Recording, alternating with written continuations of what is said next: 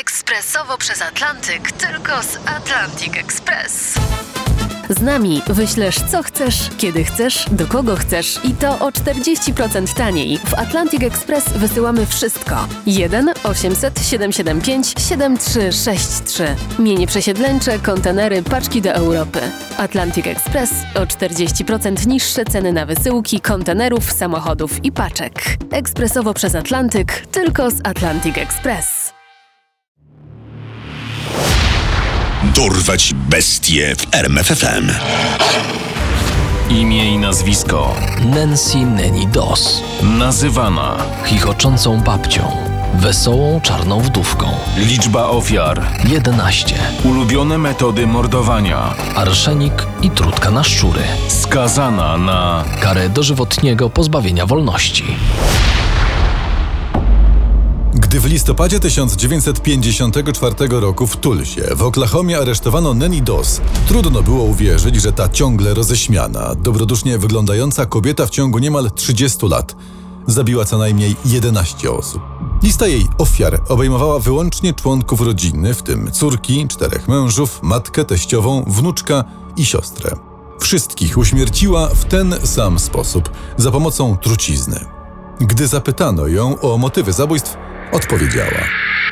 Po prostu pozbywałam się czegoś, na co już nie miałam ochoty. Być może jednym z czynników, które wpłynęły na zbrodniczy życiorys Nanny Doss, było jej nieszczęśliwe dzieciństwo. Nanny urodziła się 4 listopada 1905 roku w ubogiej wielodzietnej rodzinie farmerskiej w Blue Mountain w stanie Alabama jako Nancy Hazel. Jej ojciec był despotą, który rządził żelazną ręką. Wykorzystywał żonę i dzieci jako siłę roboczą i znęcał się nad nimi fizycznie oraz psychicznie. Nanny nigdy nie nauczyła się dobrze pisać, ponieważ ojciec uważał edukację szkolną za fanaberię. W tej chwili idź pomóc matce w polu. Wyrzucę ci te książki. Zobaczysz. Gdy mała Nanny skończyła 7 lat, przydarzył się nieszczęśliwy wypadek. Podczas podróży pociąg, którym jechała z rodziną, gwałtownie zahamował. Dziewczynka z całej siły uderzyła głową o metalowy pręt. Odtąd przez wiele lat cierpiała na silne migreny, traciła świadomość. Nanny, już jako nastolatka, zainteresowała się czasopismami matki, w których opisywana była romantyczna miłość. Dziewczyna marzyła o płomiennych romansach i o wielkich uczuciach, tym bardziej, że w jej rodzinnym domu brakowało miłości, zainteresowania i poczucia bezpieczeństwa. Może też dlatego po raz pierwszy wyszła za mąż, mając zaledwie 16 lat. Jej wybrankiem był niejaki Charlie Braggs, chłopak poznany w fabryce. Nowo poślubionych małżonków nie było stać na własne mieszkanie, dlatego Nanny wprowadziła się do teściowej. W ten sposób trafiła z przysłowiowego deszczu pod rynnę.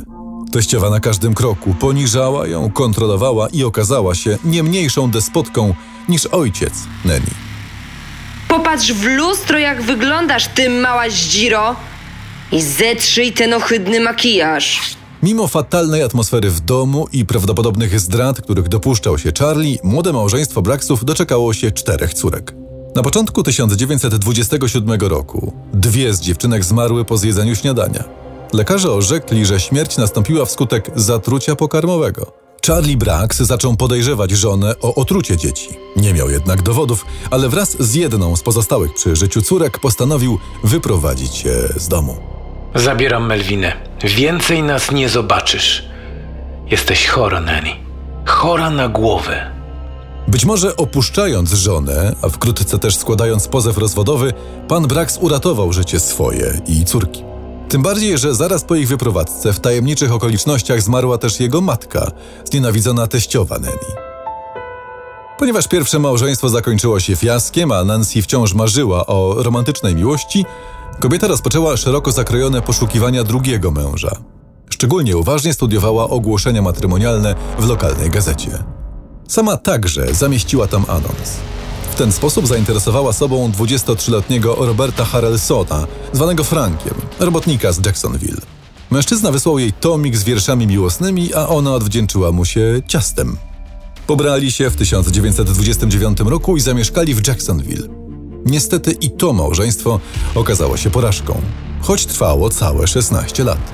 Frank był alkoholikiem. Gdy wypił, wszczynał burdy w mieście, został też skazany za napad. Stałym gościem w domu Harlsonów byli miejscowi policjanci. Przykro nam, ale Frank znów dogorywa w przydrożnym rowie. W 1943 roku Melvina, najstarsza córka Neni, urodziła syna, Roberta. Do pomocy przy opiece nad dzieckiem zgłosiła się babcia. Wkrótce potem chłopczyk zmarł. Lekarze podali, że przyczyną mogła być zamartwica urodzeniowa, ale objawy były nieswoiste, nie do końca wskazywały na tę chorobę. Sama Neni sugerowała, że być może dziecko zmarło od przypadkowo zażytej trutki na szczury. Dwa miesiące później Nancy pobrała 500 dolarów z ubezpieczenia na życie, które wykupiła tuż po urodzeniu wnuczka. Niedługo po tym tragicznym wydarzeniu życie stracił także mąż Nanny Frank. Kobieta uznała, że ma serdecznie dość mężczyzny, którego głównym zajęciem jest picie na umór i wymuszanie stosunków seksualnych. Wsypała zatem trutkę na szczury do butelki whisky, którą znalazła w polu kukurydzy, a która należała do Franka. Harlson zmarł po kilku dniach okrutnych cierpień. Wdowa nie pozostawała bez środków do życia, bo tuż przed śmiercią męża szczęśliwie ubezpieczyła go i za pieniądze z polisy zakupiła dom w Mississippi. Bardzo szybko znalazła sobie kolejnego męża. Był to niejaki Arlie Lanning. Poznała go znów za pomocą kącika samotnych serc w prasie. Wiem, że znamy się zaledwie dwa dni, ale. Nanny, czy zostaniesz moją żoną? O, Arli, tak, jesteśmy sobie przeznaczeni. Niestety także i pan Lenning okazał się pomyłką. Nadużywał alkoholu i wikłał się w liczne romanse. Po trzech latach kolejnego nieudanego małżeństwa Nancy uznała, że czas się rozstać. W tym celu przyrządziła Arliemu posiłek z dodatkiem trucizny. Oficjalnym powodem zgonu mężczyzny była niewydolność serca. Wkrótce po tej śmierci spłonął także dom, w którym mieszkała Nancy, a który miała przejąć siostra zmarłego. Za pożar budynku odszkodowanie dostała rzecz jasna wdowa. Ponieważ chwilowo nie miała się gdzie podziać, postanowiła troszeczkę pomieszkać u swojej siostry Dowie. Kobieta była schorowana i przykuta do łóżka, jednakże szokiem dla całej rodziny i dla znajomych była jej nagła śmierć. Zaraz po tym, gdy pochowała siostrę, Nanny wstąpiła do tzw. Diamond Club, czyli agencji matrymonialnej. Tam poznała swojego czwartego męża, Richarda Mortona z Emporia w Kansas. Richard, co prawda, nie był alkoholikiem, ale nie stronił od romansów. To się nie mogło podobać Nanny. Kolejna rzecz, która ją irytowała, to wprowadzenie się do ich wspólnego domu matki Richarda. Teściowa jednak długo z nimi nie pomieszkała. Wkrótce zeszła z tego świata. Trzy miesiące później również Mortona dopadły dziwne dolegliwości. Mój brzuch. Co to jest? To już trwa tyle dni. Taki straszny ból. Ból brzucha nie ustawał. Mężczyzna zmarł. Wkrótce po nim umarła także matka Nancy, akurat przebywająca u niej z wizytą. Co ciekawe, nikt jak dotąd nie zwrócił przesadnej uwagi na czarną serię w rodzinie Neni. Ale to się miało zmienić wraz z piątym małżeństwem kobiety, jak się można domyślić, nieszczególnie udanym. Kolejnym wybrankiem Neni okazał się Samuel Doss z Tulsy. Para pobrała się w czerwcu 1953 roku. Samuel nie pił, nie zdradzał, ale Neni i tak nie była szczęśliwa. Może dlatego, że mąż pedantycznie kontrolował jej wydatki. Pani Dos podała mu więc pewnego wieczoru ciasto, po zjedzeniu którego mężczyzna trafił do szpitala z ciężkim zatruciem pokarmowym. Jednak po 23 dniach lekarzom udało się uratować życie pana Dosa i wypisać go w dobrym stanie ze szpitala. Neni była wściekła, tym bardziej, że wykupiła aż dwie polisy na życie męża. 5 października, gdy mężczyzna wrócił do domu, czekała na niego z dobrą, mocną kawą. Po jej wypiciu Samuel natychmiast umarł. Neni Dos miała jednak pecha. Nagła śmierć jej męża zainteresowała lekarza zajmującego się Samuelem w szpitalu. Zarządził sekcję zwłok. W żołądku Denata odkryto arszenik w ilości mogącej zabić 20 dorosłych mężczyzn. Nanny Doss została aresztowana.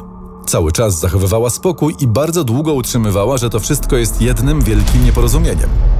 Po 90 dniach spędzonych w Eastern State Hospital w Winta na obserwacji uznano ją za osobę poczytalną.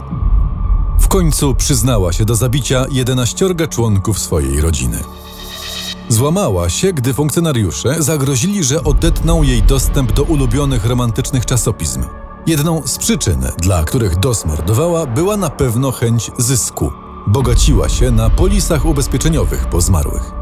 Ale prawdopodobnie nie był to główny powód pozbawiania ludzi życia. jak stwierdził jeden z krewnych podczas procesu. Owszem, zabijanie przynosiło jej trochę dochodów z ubezpieczenia, choć był to raczej bonus. Gdy pytano samą Nenny o powód mordowania mężów, ta odpowiadała niezmiennie. Ach, cóż, po prostu szukałam ideału. Takiego, jaki znałam z romansów. Śledztwo wykazało obecność arszeniku lub trutki na szczury w ciałach wszystkich członków rodziny Nenny Doss, którzy umarli w tajemniczych okolicznościach. Podczas procesu kobietę określano jako chichoczącą babcię albo wesołą czarną wdówkę, ponieważ przez cały czas Nenny śmiała się i żartowała ze zmarłych mężów, jakby opowiadała sędziom najlepsze kawały. Ale że co? To zły sposób na rozwód? Umierali raz, dwa i problem z głowy. 17 maja 1955 roku Nenny Doss została skazana na dożywocie. 10 lat później w szpitalu w Oklahoma State Penitentiary zmarła na białaczkę. Gdy po jej śmierci sprzątano więzienną celę, znaleziono w niej setki romansów, które Nenny przez całe życie zbierała i czytała z wypiekami na twarzy. Poznaj sekrety największych zbrodniarzy świata. Dorwać bestie w RMFFM.